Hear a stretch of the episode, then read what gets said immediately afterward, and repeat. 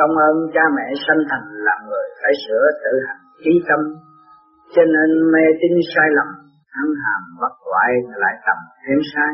Sự hoàn bị cơ thể của con người sau mọi sự nhiễu động kết tinh, nó đã làm cho cha mẹ phải nhận lấy nhiều sự vậy xéo của nội tâm nhiên hậu mới có chúng ta. Nếu chúng ta không ý thức được công ơn ấy thì chúng ta không bao giờ tán thưởng và nhận xét được lượng độ từ bi của phụ mẫu và đạo Phật.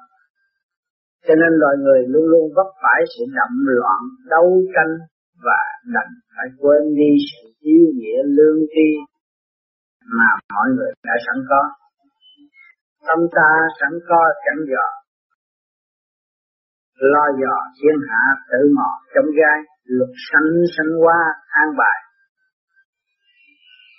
Thành tâm tự sửa có ngày yên vui, sự lương tri, lương năng sẵn có nhưng không chịu tự áp dụng.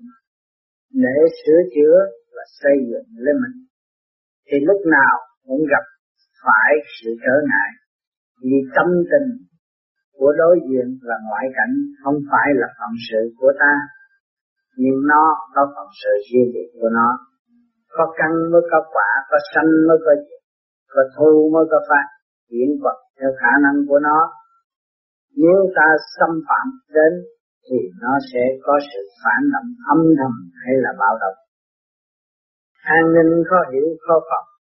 Nếu người không chịu tập tập sửa sai ngày đêm lý trí phân bạc chẳng ai động loạn chính ngài tham sân, sự sân khắc nhiễu động hàng ngày.